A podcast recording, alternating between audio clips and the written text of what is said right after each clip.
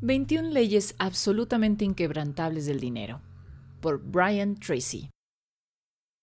Decimocuarta ley. La ley del 3. La mesa de la libertad financiera tiene tres patas. Ahorros, seguros e inversiones. Una de las mayores responsabilidades con usted mismo y con la gente que depende de usted es crear una fortaleza financiera a su alrededor a lo largo de su vida. Su trabajo es crear un estado en el cual pueda estar seguro de no sufrir las inseguridades financieras que sufren otras personas.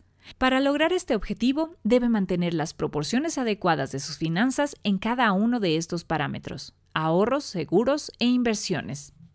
La primera conclusión de la ley de tres dice que para estar totalmente protegido contra lo inesperado, necesita ahorros líquidos equivalentes a dos y seis meses de gastos normales. Su objetivo financiero es ahorrar suficiente dinero para que pueda subsistir por seis meses si pierde su fuente de ingresos durante ese tiempo.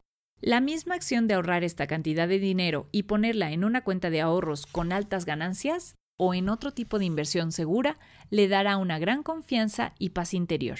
Saber que tiene este dinero guardado lo convertirá en un ser humano mucho más efectivo de lo que sería si estuviera preocupado por su próximo cheque y su próximo mercado.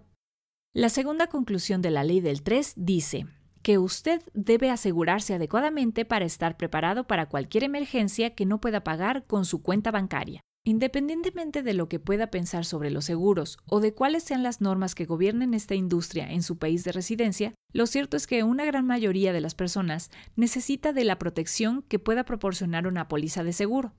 Es importante siempre contar con una cobertura apropiada de una póliza de seguro para protegerse contra una emergencia donde no pueda girar un cheque para cubrir dicha emergencia. Tenga una póliza de seguro de salud para usted y sus seres queridos en caso de una emergencia médica. Asegure su auto contra los daños que puedan ocasionarle un accidente.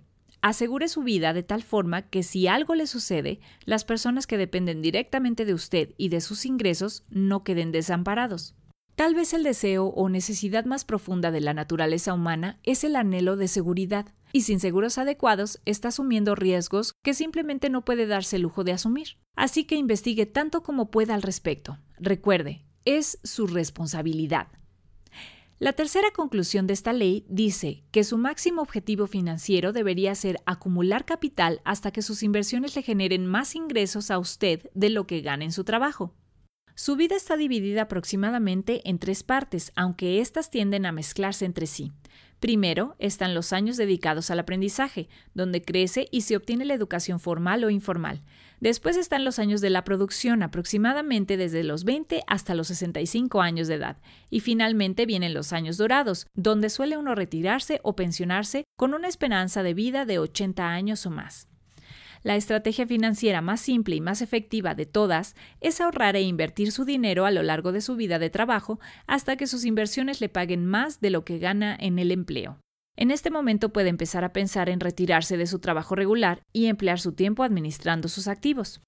Recuerde que el momento de su retiro tiene menos que ver con su edad cronológica y más con el que pueda vivir de la renta o de la fortuna que haya podido acumular a lo largo de su vida productiva. Esto puede parecer una estrategia muy simple para planear su vida, pero es impresionante ver cómo pocas personas la siguen y cómo muchas terminan a la edad de 65 años con muy poco dinero ahorrado.